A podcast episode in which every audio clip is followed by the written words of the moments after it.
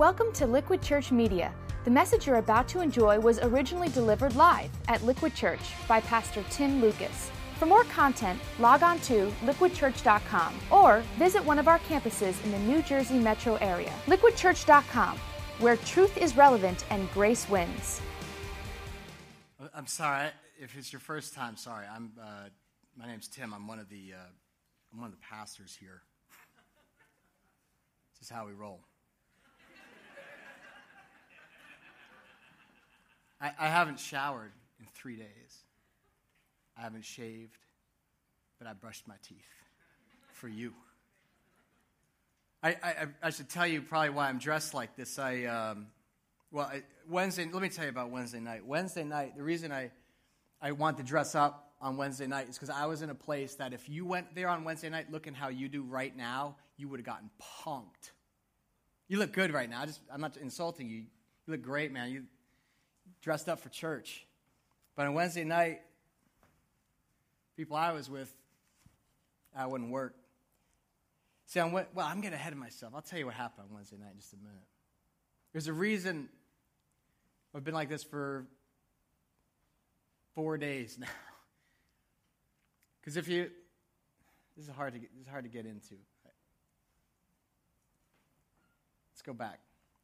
Did you enjoy this song you just heard, Go Tell It on the Mountain? Can we hear it for our campus bands? Hey, great job, man. That's awesome.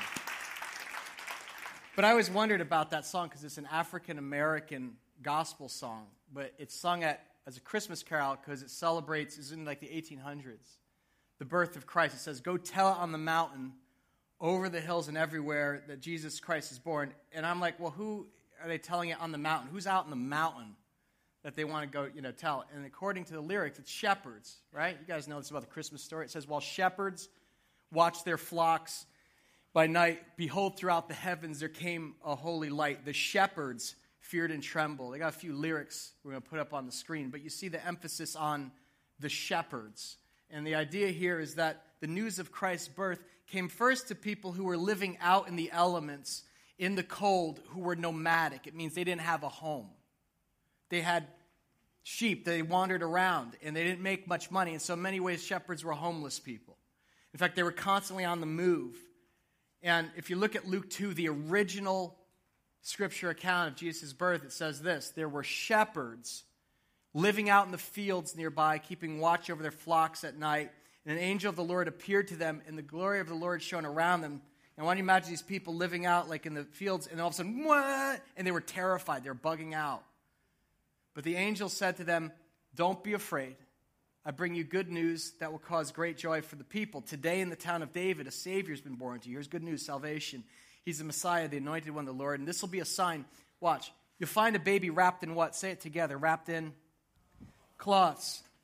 The actual translation is rags. You're going to see this kid wrapped in rags, lying where? In a manger, feeding trough. You're going to see a baby wrapped in rags in the gutter. What's interesting, it says, when the angels left them and went to heaven, the shepherds, the homeless people, said, Well, let's go to Bethlehem and see this thing that's happened, which the Lord has told us about. And it ends this way. So they hurried off and they found Mary and Joseph and the baby who's lying in the, in the gutter. And when they had seen him, they spread the word concerning what they'd been told about the child. And all who heard it were amazed at what the homeless people said to them. See, at Christmas, it's significant to remember that God first entrusted the good news of salvation, Jesus Christ, to who? To the poor shepherds. See, in the ancient world, shepherds lived in the mountains, on the hills, basically surrounded by their flocks, and they were the rural poor. They were nomadic. They just moved around from place to place. They didn't have a formal home.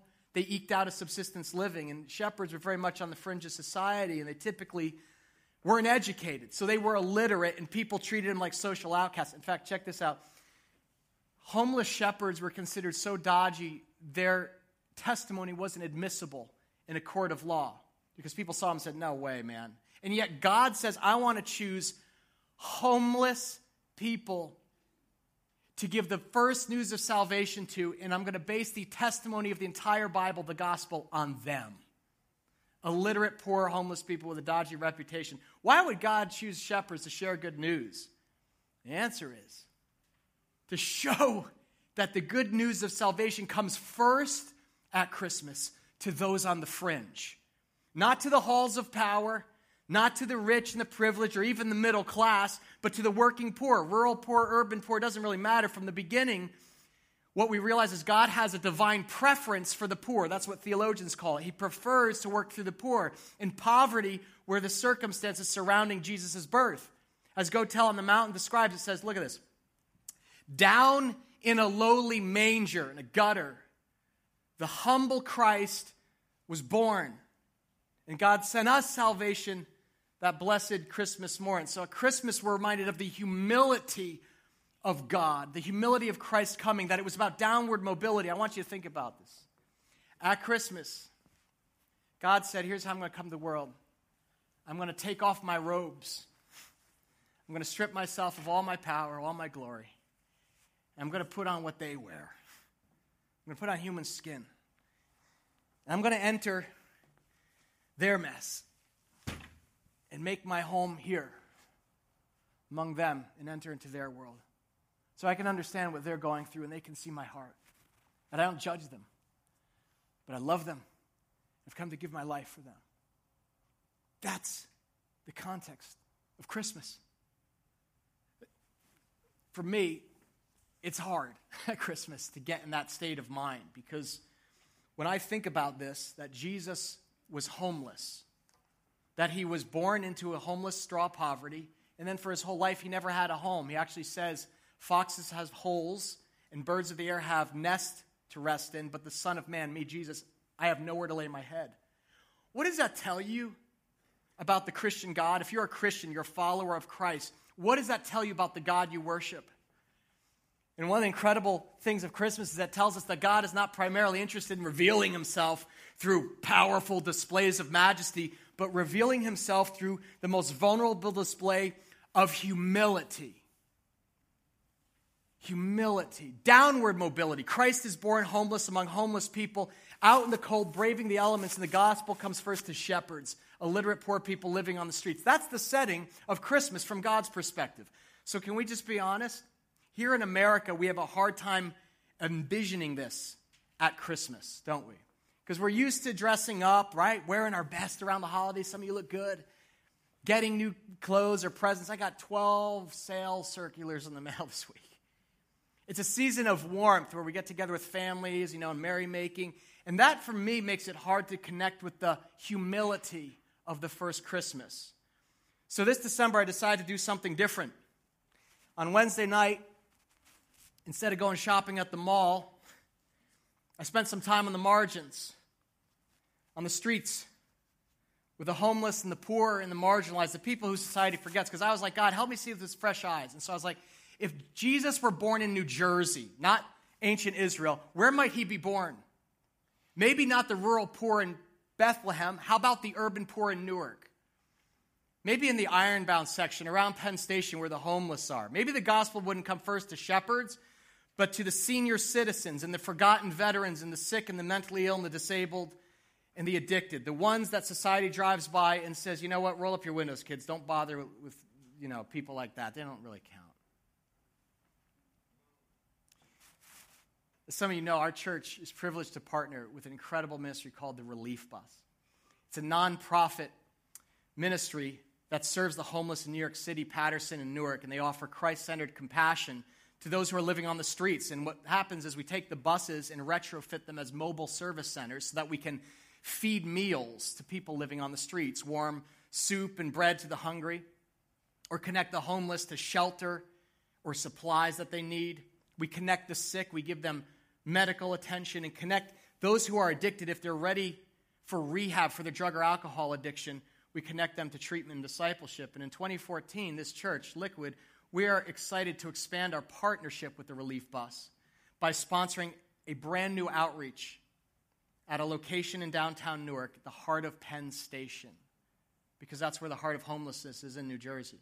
And this is exciting because if you've been on a, like a relief bus outreach, you know it's powerful to hit the streets and actually, not as saviors, but just to sit and hang out with people, hear their stories, listen to how they got here. Because most people, they just end up on the street wasn't born homeless. They have incredible stories.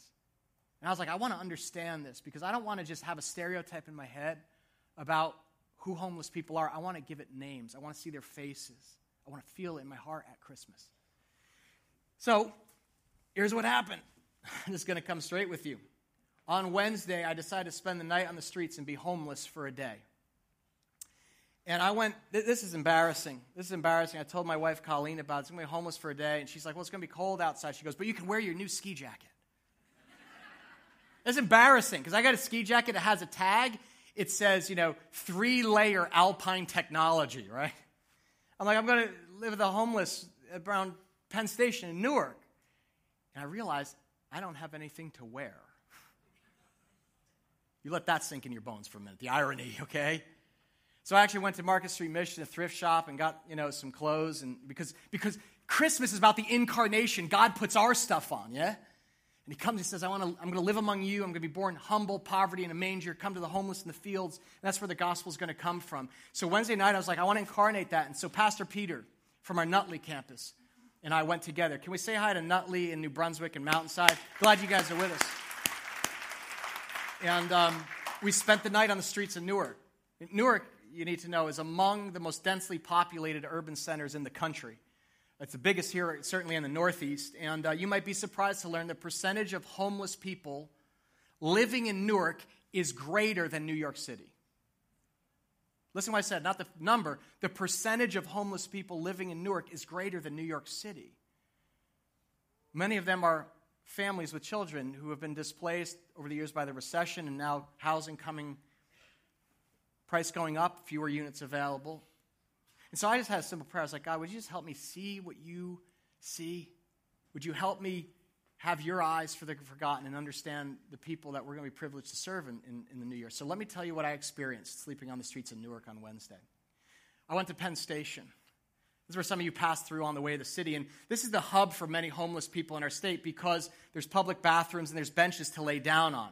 And because the homeless have nowhere to go, this is where they go. They can actually lay out on the benches there, but you can only sleep for about 10, 15 minutes at a time because what happens is, as we sprawled out on the benches and everything, the cops come through and they go, hey, up, wake up, wake up, wake up. And, and, you, and you're roused up and they say, walk around, walk around because they want you to get awake. So go, okay. So we walk around the benches. It's kind of like, you know, musical chairs. And the cops leave and then you sit down again. And then you try to prop yourself up like this so they won't nail you for actually loitering on the bench where the commuters are. So we spent some time, and the people I met, let me introduce you to a few. This is George. George became homeless two years ago, but now lives at Penn Station. He spends most of his days just sitting on the bench. You can see him there, slumped over. Tim Boatman came to New Jersey from Indiana. He heard there was work. Ha ha, cruel joke. He arrived in 2011 and has been living at Penn Station ever since. Victoria has been homeless for over a decade. She cries very easily about it. Sweet lady. See, some of the folks at Penn Station are mentally ill, yes, but some are senior citizens who can't afford housing. There's a variety of veterans who have served and haven't integrated in society. Some are addicts. Everyone has a story, though. And the population in Newark of homeless people has exploded over the last 10 years because the recession increased unemployment. And so what's happened is the poverty level is now 31% in Newark. It's 13% across New Jersey, so it's flipped. Understand? And there's a lack of housing because what's happened is you hear about the Renaissance in Newark, but what they've been doing is knocking down the high rise projects, like the Seth Boyden projects, because they're gang infested. So they knock those buildings down and build low rise ones, which is a great thing. But if you have 500 people living in a building and they knock it down and then can put 200 families, you have 300 people who are instantly displaced put on a waiting list, living on the streets or Penn Station. And so on Wednesday, I, I got to meet some. I met Milagro, amazing lady. She, uh, she's from the DR. And she told us she'd been homeless for 16 months. She was working at Newark Airport. And she lost her ID, which is a major problem if you're homeless. It's a big deal. If you lose your ID, she lost her job. They were like, you got to get a birth certificate. She's like, I'm from another country. Stuff that you or I would easily navigate is crazy complex if you don't have a home, you don't have a job, you don't have a computer. So Milagro started living at Penn Station. We are talking with her, and her face lit up about her son Christian. He's serving in the army right now. And she's like, I don't know, he's going to come home for Christmas, but I don't know where to meet him because I don't have an address. So I'm, I'm hoping I'll meet him here at Penn Station. I said, Where do you sleep at night? She goes, oh, I have a nice place outside by the trestle. And I was like, Why do you sleep outside? Because the shelters in Newark close at 3 or 4 p.m. And so if you miss that, you're out in the streets for the night. So a lot of the homeless, they, they spread out on the commuter benches, as I said, try to sleep. But the police don't allow that. And so as we're there, the police come in, wake up, wake up, up, up, up. So, you know, all that. And, and that happened until about 11 o'clock when the police go, closing time, closing time. It's like the bar, it's like last call, you know? Closing time, everyone out, come on, up, out, out, out, out. So you just get your stuff and you get up and you go out. And we got kicked out into the night. And Pastor Peter and I said to Milagro, we're like, so, so where do we go now? And she goes, Well, I have a nice spot. I have a nice spot right by the trestle. And, and she got her blanket and she got her cardboard. See, when you then head out into the night in Newark, the first thing to go are the good benches. The benches are the first to go because you don't sleep on the concrete. They keep you warm. So the, all of a sudden, it's like VIP sitting. and everybody gets their bench. But then if you're, just, if you're new, man, you got to go with Milagro, and you hopefully you'll find a storm grate blowing hot air. And she showed us. She goes, here's, here's how you do it. You put down the cardboard, and then you lay out the blanket. She goes, like a burrito. And she lays it out, and then she demos. It goes like this. She goes, you lay it out, and then you wrap yourself, and she goes, like a burrito. I was like, I don't know. I like Mexican food. I'm not so sure about sleeping like that. Seems pretty vulnerable. She goes, Oh, well, you can see, uh, sleep on the stairs. So we slept on the stairs because that's what a lot of homeless people do. They prop themselves up against a wall. That way they can't be attacked from behind and they see from the front.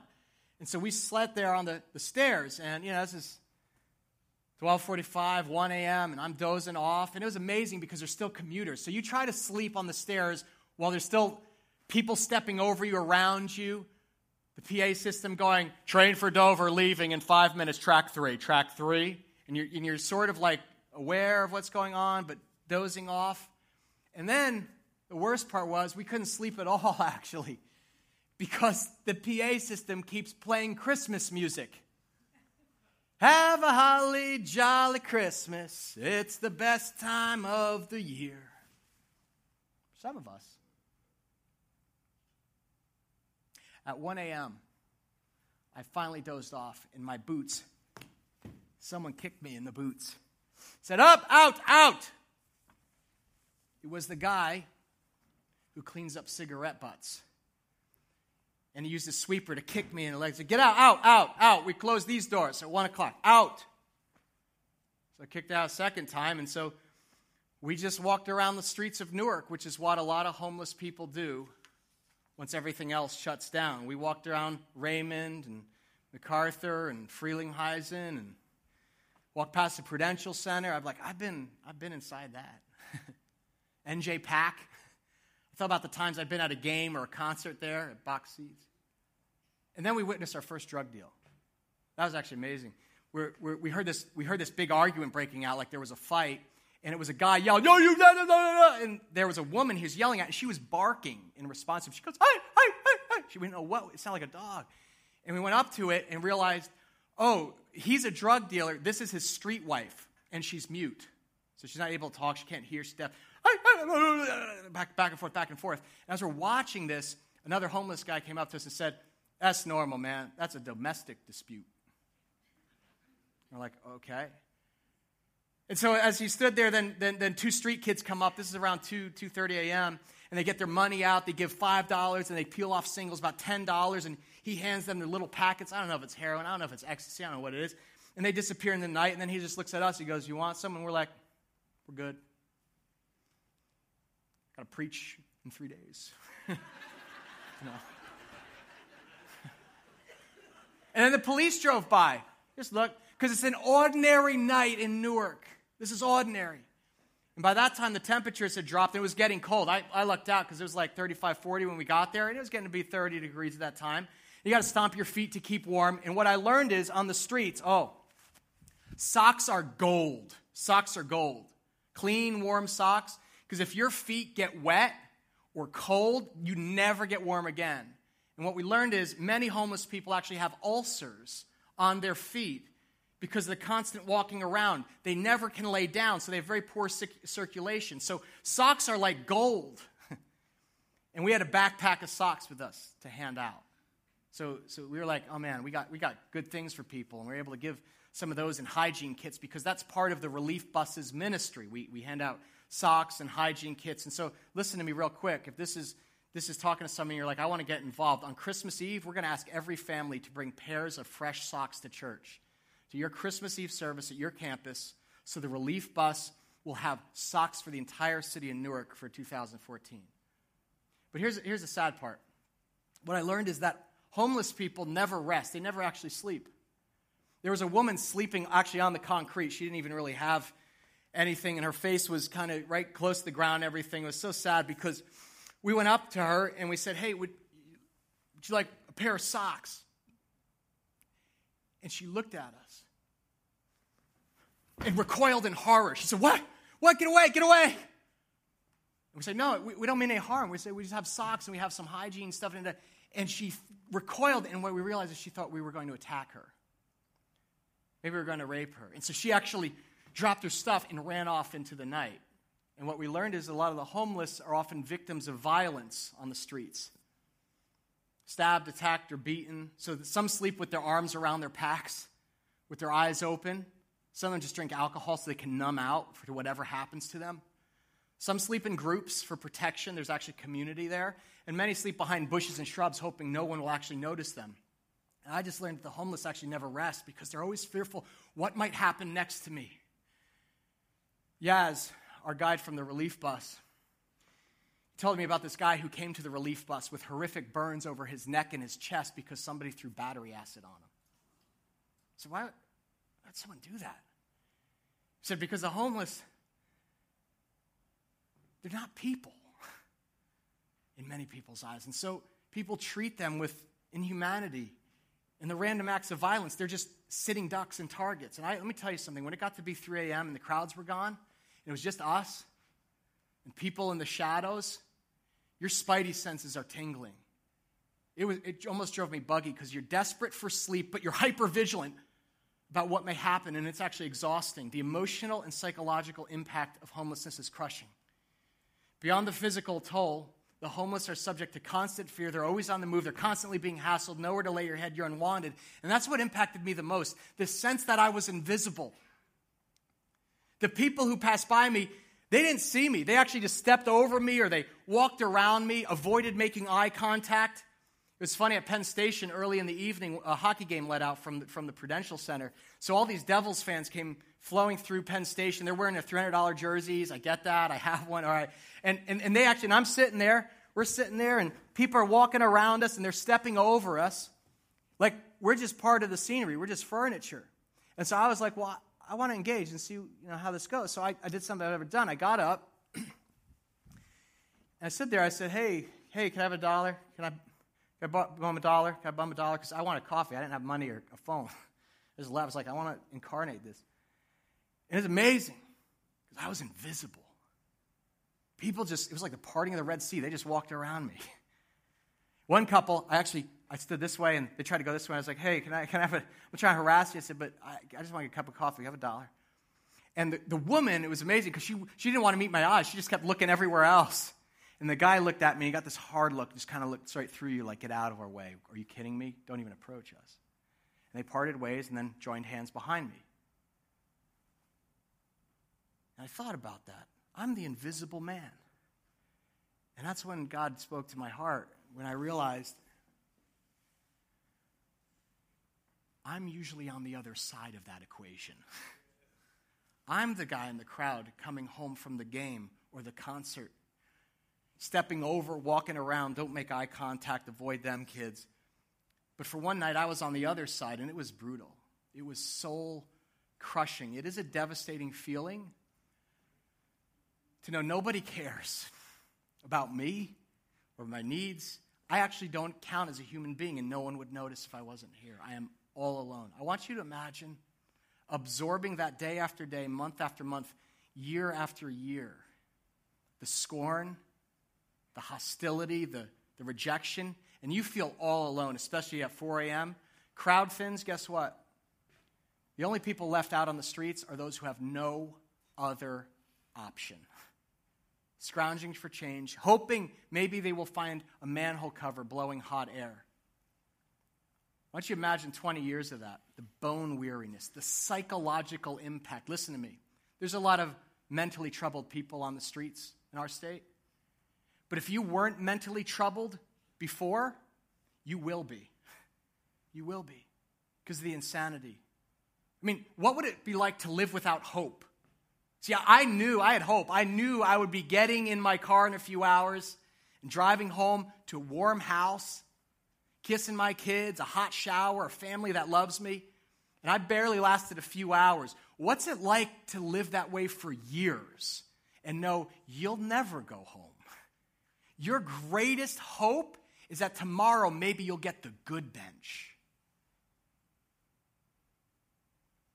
Effective homelessness is crushing to mind, to body, but to soul. It has a profound spiritual impact. As Mother Teresa said, we think sometimes that poverty is only being hungry, naked, and homeless. But the poverty of being unwanted, unloved, and uncared for is the greatest poverty. And we must start in our own homes to remedy this. I would add we must start in our churches too. Amen? See, at Christmas, Christ Mass, Christ coming, for Christ followers who follow Christ, we realize Christ was born into straw poverty, into squalor. And he came first to shepherds, people living in the cold, out in the fields, who were homeless, who fended for themselves, who had no money. And Jesus said, It's okay. I'm going to have no place to lay my head. And if that's Jesus' mission, it must be our church's mission, especially at Christmas. Amen? See, to extend God's love to people on the fringe, we don't need to go back to Nazareth when we have Newark, New Jersey at our doorstep. And God says, I measure the strength of my church on its capacity for compassion, on its willingness to actually see the invisible and get involved. Because we've all been to places, right, where it's easy to walk on by, where nobody wants to get involved, where people kind of ignore the need because it's status quo and you walk on by. And it's funny because on Wednesday I'm praying about this. I'm like, Lord, give me the right heart to join your brothers and sisters. And he led me to James 2. It's this passage in Scripture that talks about playing favorites in the church, putting on services for the mainstream and such, and, and while ignoring the needs of the poor right here in our midst. Just let this, watch what it did to my heart. What's it do to yours? James writes this He says, My brothers and sisters, believers in our Lord Jesus Christ must not show favoritism. Suppose a man comes into your meeting, your Sunday service, wearing a gold ring and fine clothes, and a poor man in filthy old clothes also comes in. Imagine that. he says, if you show special attention to the man wearing fine clothes and say, here's a good seat for you, go up, put the scripture up. But say to the poor man, you stand there, or you sit on the floor by my feet. Have you not discriminated among yourselves and become what? Judges with evil thoughts. I did something evil today. I'm sorry. I apologize. I played a trick on you. I was sitting in the lobby on the way in. I saw you. Did you see me? Few people saw me, but most walked on by. And again, I apologize. It was, because I would do the same thing. Some of you actually met my eyes and you just quickly looked away because the eye takes it in and filters it through. That's not someone I interact with. That's how I live. Let me tell you something pretty powerful that happened. At this service, I walked in the back with my hood on. And the greeters were like, You want a name tag? We're not letting you get through without a name tag, you know? Praise God, greeting team. You were on it, you know? And I was like, oh, no, I'm good. And I walked in and stood in the back here. And someone walked up and tapped me on the shoulder, and I didn't turn. They go, Sir, sir. I said, Yeah. I thought, I'm going to get kicked out here.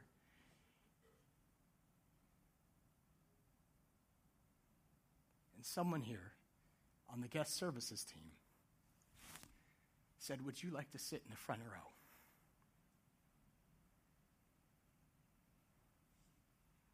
That's the kind of church I want to be part of. You? Thank God for you.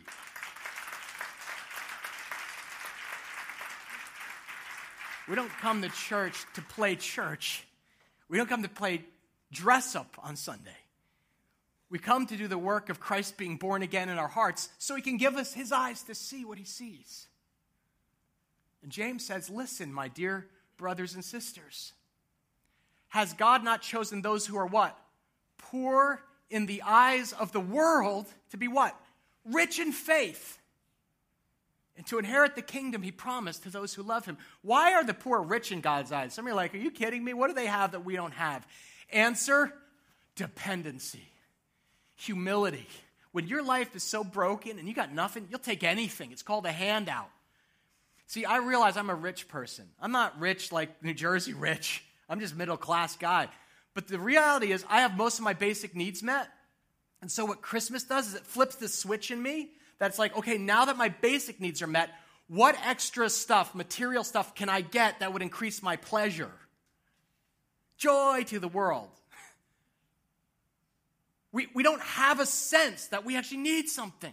But when you're on the streets, let me tell you, when you're on the streets with a broken foot and you're jacked up and you're hopping around on crutches, that's like that guy we encountered in, in the summer. We went to scout this location. This guy, his leg is mangled, he's on crutches, and we're like, hey, man, would you like some hot soup? Can we pray for you? And he's like, yeah, sure, man, you can pray, absolutely, man. And he puts out his foot like this. And he's like, who are you praying to? And we're like, well, we're followers of Jesus Christ. And God loves you. We're not here to convert you, but we're here to love you because God loves us, and we want to pray for you. We believe in the power of Christ to heal broken lives. And he's like, Awesome, man. He goes, Well, I grew up Muslim, but man, if Jesus can do it, do it. And he holds up his foot, and we pray for him. And then he hopped up, want some food? Yeah, he came over to the relief bus. Has God not chosen those who are poor in the eyes of the world to be rich in faith, to be open to the kingdom of God? See, there's a reason Jesus was born among the poor. There's a reason Jesus made his home among the poor. And there's a reason Jesus' ministry came first to those who were disabled the lepers, the prostitutes, the thieves, those living on the margins, the homeless, because that's the message of the gospel. Go tell it at Penn Station, in Paterson, and Newark, and everywhere that Jesus Christ is born. That the salvation of God is the only free gift you get in this world. To only the people who are humble enough say, I got nothing to offer him. If you're going to save my life, I'm all in. I'll take it. Mother Teresa said the poor are, are our teachers. They teach us because in them we see the face of Christ and they teach us about the nature of God. It's interesting. In Matthew 25, Jesus says, Hey, imagine um, the end of the world comes and everybody's standing there getting sorted out, going to heaven or hell. And he goes, And I'm there and I'm separating the sheep from the goats, yeah? The sheep going to heaven. And, and they're like, Really? And he's like, yeah, yeah, the way you served me showed that you were an authentic follower of Jesus Christ. And they said, How? And he said, Well, remember I was hungry and you gave me something to eat? I was thirsty, you gave me something to drink. I was, I was, I, I was naked and you gave me clothes to wear. I was homeless and you gave me shelter. And they're like, When did we do that? And what did he say? Jesus said, Whenever you did one of these things to what? Someone who was, say together, overlooked or ignored. That was me. You did it to me. I want you to imagine. In other words, when you walk through Penn Station, you see that it's like Jesus in disguise. See, I think we, a lot of us think we're going to get to heaven, and at the gates, right, there's going to be the angels, and they got wings, and they got yellow sashes. Ah! And there's Jesus, and he's got a blue sash, and he's got feathered hair. And that, but I think there's a chance we're going to get to heaven and at the gates, a guy like this is going to come up and be like, All right, man, is your name on the list? And we're going to be like, Wait, what are you doing here? He's going to go, Boom, Jesus. Punked. You got you. Let's talk about the last 40 years of your life. Let's talk about what you gave your life to, what you invested your money in. Let's talk about the affluence that I gave you. Did you use it to influence those who are poor, who I came to? See, Jesus was homeless. In the eyes of those who have nothing, we actually see Christ most clearly, not at church. I want to show you a statue. This is a sculpture that was recently made and given to the Vatican. It's a sculpture of a homeless man sleeping on a park bench, but look, there's something strange about his feet. Do you notice what's different? There are holes in his feet. It's because the person who made this sculpture, the artist, said, I've been reading the Gospels, and what I realized, if I take Jesus literally, that Jesus was homeless. And he was, came primarily first for the poor, and the rest of us get in on that. so I want to put that out there as a reminder that this is what the gospel is. So let's just get practical. Compassion for the poor is not a fuzzy feeling at Christmas. Because I get it, when, when you go out shopping and spending, you're at the mall, it's easy to feel like a guilty heart tug. God is not after sentimental charity. Faith, faith that counts in God's eyes, is moved to action. James 2 ends saying by this Suppose a brother or sisters is without clothes or daily food. If one of you says to them, Hey, go in peace, brother, keep warm and well fed I'll pray for you. But does nothing about their physical needs? What good is it? Now, watch this. In the same way, let's read this together faith by itself, if it's not accompanied by action, is dead. This Christmas, is your faith alive? Christ is born again in your heart? Or is it dead? Beep, beep, beep. I got to go shopping. I got to get all this stuff done. I got to. Do you have the eyes of God to see what He saw at the first Christmas? This is a great question. For me, I got to have that jump start. I need Christ born again in my heart every Christmas. In your program today, I want to get super practical. We put a brochure with information about sponsoring the Relief Bus in 2014. This project is at the heart of this year's Christmas offering. And our church is going to use our Christmas offering this year to pay for 100% of an entire year's worth of meals, ministry, and outreaches at Newark Penn Station. We piloted that location in the summer as a huge success because it's a magnet for the homeless there. And in 2014, we are going live and we are going to begin serving on Friday nights, the second Friday of each month. And some of you are going to get to go and you're going to feed the hungry. You're going to give them soup and bread and hot food. Some of you are going to get to put socks on somebody's feet. And you're going to get to clothe them, and you're going to get to give them, you know, toothbrushes and hygiene kits. And some people who want shelter for the night, you're going to connect them to shelter so they have a place to stay.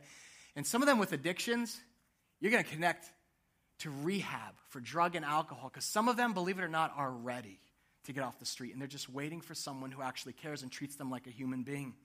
And most of all, gives them hope. Hope that they're not forgotten, that at Christmas, God remembers them first. And we're reminded that His love comes first to those on the fringe. So here's what I'm asking two things today I want to challenge you. First, I want to challenge all of you to give sacrificially to this year's Christmas offering. Our goal is $500,000 by the end of the year so we can begin this in January. So understand 100% of the support for the relief bus comes through what you give to the Christmas offering. And give whatever God has enabled you to give above and beyond your normal giving, okay? If it's $50, awesome. If it's $5,000, awesome. If God's enabled you to give $50,000, I know He has to some of you, awesome. There is no greater cause that you could give to this Christmas. I want all of us to give, but I want some of us to go. See, I want you to see what I saw, and I want you to meet Jesus at Penn Station on Friday nights and being his hands and feet to our brothers and sisters. So, if you would actually like to get involved with the Relief Bus, we're going to begin signups now in December for the ministry that begins in January. If you have your cell phone with you today, there's a very easy way to get information for it.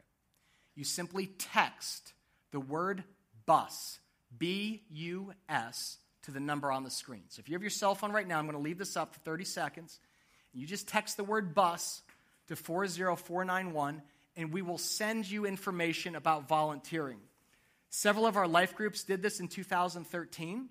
So you could sign up with your group, sign up with friends, or sign up with your family. Hey, parents, ooh, this is an amazing opportunity. I've taken my kids on the relief bus. It's safe, okay? It's safe. We're actually inside the bus. We do it during normal hours, 7 p.m. It's not 4 a.m., okay?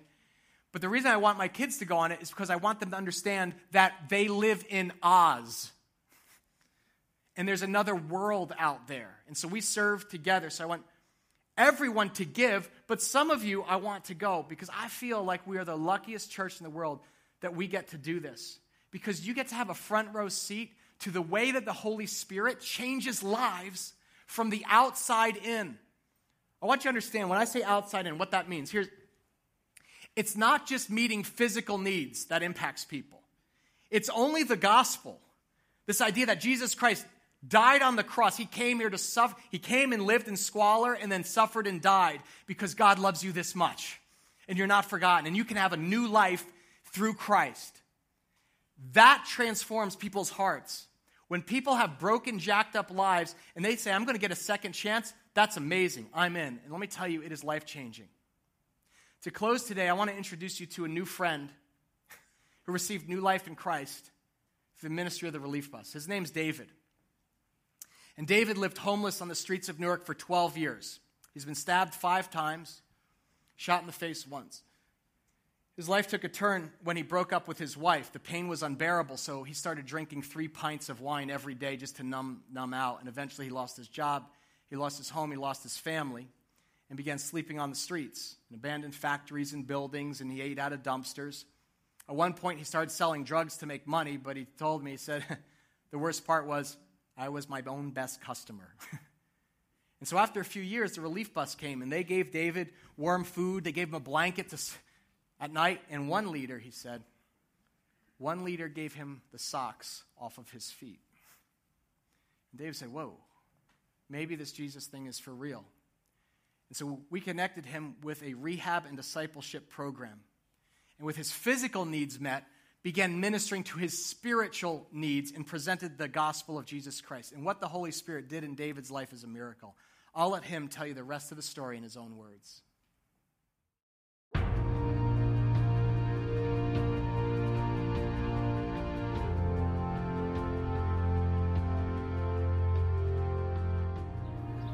Well, when I met the relief bus some years ago.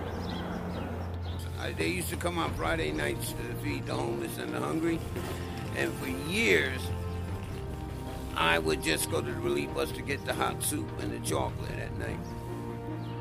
And uh, I mean, there were times in the middle of winter, as I said, I was literally sleeping outdoors. And they gave me warm wool blankets to keep me warm at night. I mean, I was outdoors. Literally. I have been using drugs for like 40 years, minimum, but it stopped being fun. And then it became dangerous. Very dangerous. People grabbed me. They wanted their money for the drugs. Praise the Lord. Hallelujah. I am just so glad there's an organization called the Relief Bus because they really did to help save my life. These people pistol whipped me with uh, with guns before they shot me in the face. And I literally went down on my hands and knees three times. Uh, the third time I couldn't get up anymore. When I contacted Lance and I told him I had enough, I wanted, uh, I really did want to uh, change my life. You know, I wanted to get away from, from the drugs, narcotics altogether. So he called the director of the Jericho Road Men's Home in Paterson, and uh, he advised them to, uh, to bring me up. But that's when I really found out just how spiritually dead I really was. I had no idea how I allowed myself to uh, be separated so, so, so far away from God. And I'm telling you, God is cool, man. God is real. There's no ifs, ands, or buts about that. God is real, man. All of this is possible. I'm no longer homeless. Praise the Lord. Hallelujah. Look at that. See that? See that? That's keys to my own apartment. None of this would have been possible without the uh, had I not gone to the relief bus Is that amazing? Can we hear for the relief bus for their ministry? It's so powerful. The gospel saves lives, not just physically, but spiritually. It breaks strongholds, it, it heals broken thinkings, patterns of poverty and addiction. It restores broken lives to whole. There, it's the gospel. If anyone is in Christ, he's a what? A new creation. The old is gone, the new has come. Guys, today we have a special guest in our church. I want, to give, I want you to give the biggest liquid welcome ever to my friend and your brother in Christ, David. Will you want to come up here, Dave? Thank you, man. God bless you, man.